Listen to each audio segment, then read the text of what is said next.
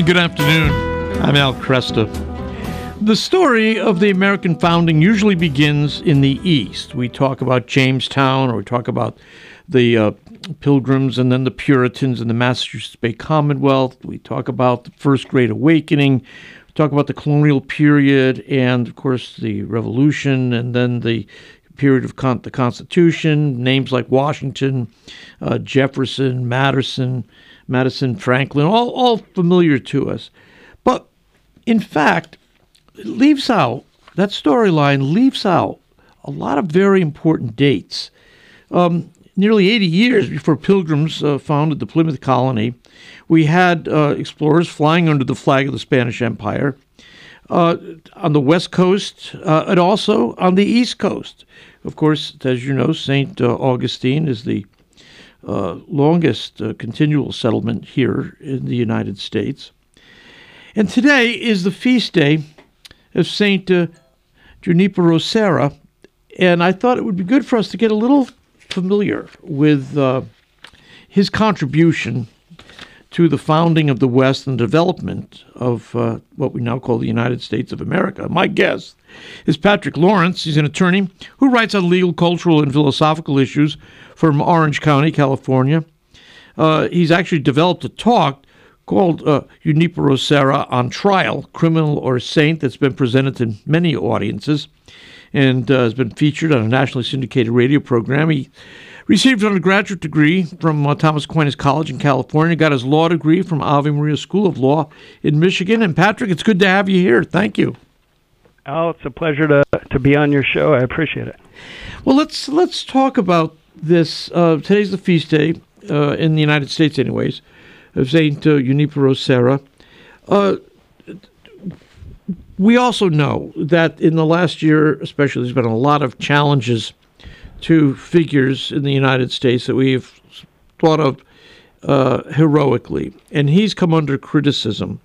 Tell us a little bit of why he's come under criticism, and then I want to make sure we talk over what his great contributions have been. Sure.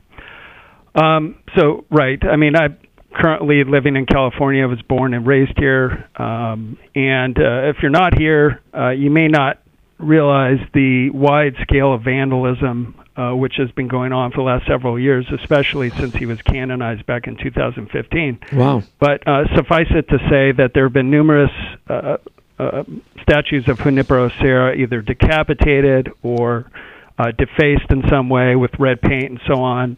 Uh, we've even had last summer one of the missions he founded burned to the ground, uh, which was just fairly recently uh, publicly described as arson, and we're not quite sure what the motive of the arsonist was, but wow. nonetheless, right yeah. around that same um, period of time where there was so much uproar about Serra, so it stands to reason that it, that had something to do sure, with it. Sure. And in, in terms of sort of plummeting, what what are the causes of this? I mean, obviously the the the overall issues with race had to do something with it. But um, in California specifically, um, the debate and controversy over Serra goes back much further than that. I mean, uh, in some ways, the modern controversy goes back all the way to 1988 when Pope John Paul II uh, decided to beatify him. Yes. Um, but in terms of you know why so much animus focused on his statute, um, I, I think the best um, way to get at that is to say that.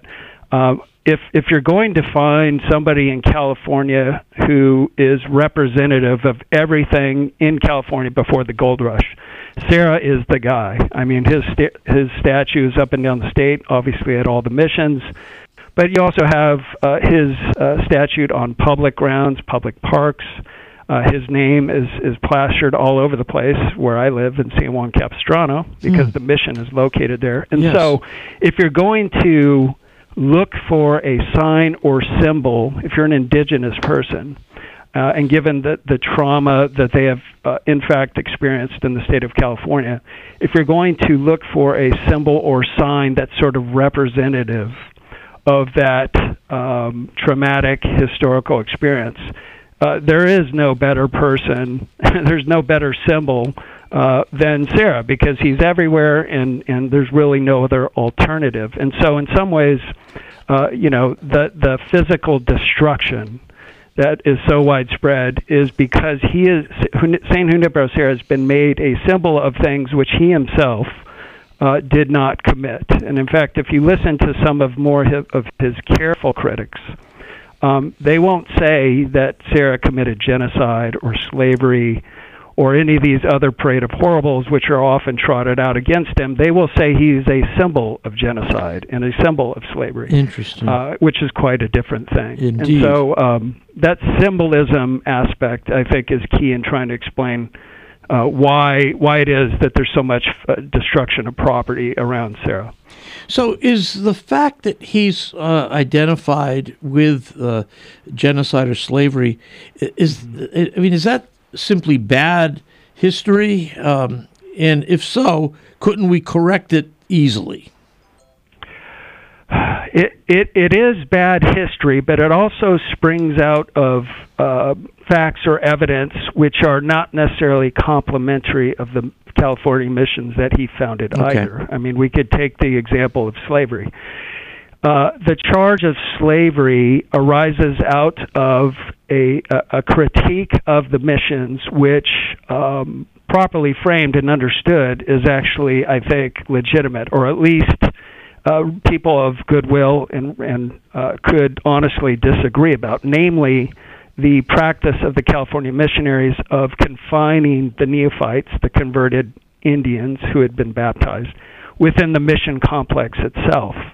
And so, th- what that meant was that once you decided to join the mission community, to accept baptism after a period of uh, catechism, it was explained to the Indians in advance well, once you do that, you're going to have to live here. Uh, you can't just go back to the way things were before, living out in the mountains and so forth. You're going to be brought back.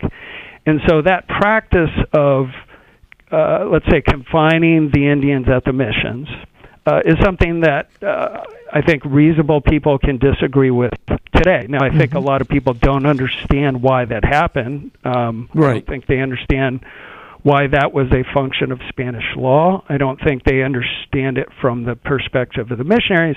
But nonetheless, you know, um, in our current day and age, somebody could be sympathetic to uh, the the critique of that practice. Well, uh, along with that, you could also mention flogging, right? So flogging was going on. Um, uh, oftentimes, and so Serra supported this in his correspondence, that the the practice of flogging uh, was used to impose discipline. So you look at those two things: the the practice of confining neophytes at the missions, you know, this flogging going on. You could see there's some sort of super, very superficial similarity to the practice of slavery, right? You have people who have uh, some cur- curtailed liberty, and they're also being flogged if they if they try and uh, go outside the Right. mission complex.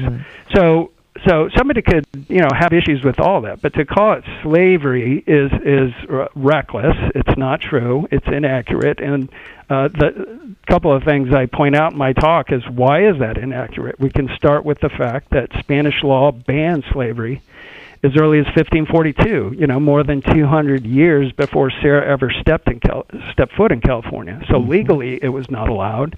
But in fact, it, it doesn't even factually. If you look at what was going on in the missions, it wasn't even factual or de facto slavery. Uh, no Indian was treated as property. He was never bought, owned, or sold. So um, that charge of slavery is not uh, historically accurate, and I think sober-minded historians agree with that. So there it was- does spring it- out of a legitimate critique. Sure.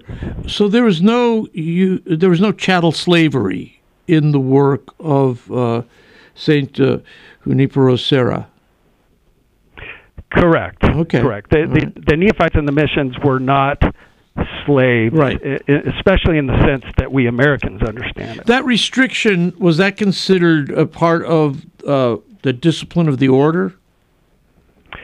Uh, it was a, a function of a, a number of things. Number one, um, the idea behind the missions was that these uh, the neophytes were eventually going to be uh, restored to their own liberty. So the idea was they were going to be turned into pueblos or towns, and then they would become Spanish farmers and ranchers. Mm-hmm. Um, and so they had to learn the skills of farming and ranching in order to achieve that ultimate goal. So there was sort of a legal aspect to it. But from the missionaries' perspective, uh, there was a very much a spiritual aspect to it, and that was they understood with quite a bit of uh, truth behind it that if the natives were allowed to come and go, um, if they were to go back to their native rancherias back in the mountains where their um, tribesmen were practicing idolatry or adultery or, uh, in some cases, infanticide, Mm-hmm. uh, that they would stop being practicing Catholics. Yeah. And um, so there was uh, a spiritual aspect of that practice as well. Mm-hmm. Um, what about the? Uh, did, did, did he did he practice a severe mortification of the flesh? Uh, yes, he did. There's no Yeah. question about that. Um, and you know, uh, even that practice. So, just to give a few examples, um, you know, it, it was reported that he apparently stuck like a burning taper uh, against his skin during a homily. Um, he was also reputed to, you know, pound his chest with a rock. He was known to flagellate himself. Um, uh, on the back, you know, all of which were somewhat common practices, especially Right. within his order. Again, we're Mhm. talking about, you know, the 1700s. Um, and and he slept on a board with a one foot crucifix, so he was very much an ascetic, Yeah. very much believed in uh, mortification and so forth. Okay. Yeah, these I mean these are practices that were not considered extraordinary at that time, but they they don't make good copy these days. So Right, right. um did what was the his relationship to the civil authorities of the time? So one of the yes, uh, it's a good question. One of the things uh, to sort of put this in context, one of the criticisms against Serra is that he was a so-called conspirator or cooperator in Spanish colonialism, and of course this is true that about the Spanish Empire. There was very much an alignment between Roman Catholicism and and the monarchy. Right. Uh, those two were often hand in hand, Mhm. and so uh, here in California, you know, it wasn't just missionaries coming up to establish missions. You also had the Spanish military, and uh, the Spaniards had learned through long experience that if you just send missionaries uh, into a new locale without any Spanish soldiers, uh, the best you're going to accomplish is martyrdom. And we saw that in, uh, I think you mentioned the East Coast, you know, in Florida, Yeah. 80 some uh, martyrs in Florida. Well, that was often because there was no one there to protect them. So, Right. just as a matter of prudence and experience, uh, they sent soldiers with the missionaries. And this was a very much a two-edged sword. Uh, Serra did not get along very well either with the soldiers or the the civil authorities who accompanied them, accompanied them to California. It was kind of a an evil he tolerated, a necessary evil. Yeah. But he, Junipero Serra in particular, had a very combative relationship with the Spanish authorities, but nonetheless, he understood that he needed uh, their presence to Right. go about what he really wanted, was which was the salvation of souls. Yeah, yeah. Patrick, uh, we're out of time, but it's fascinating, and I hope we can have you on for a longer, you know, longer stretch because um, Sure. I think it's very important for us to be able to look uh, at these giants of the faith who were removed from us by culture and time and understand them in their own context. And uh, Yeah. I really appreciate you helping us today. Absolutely, I appreciate it.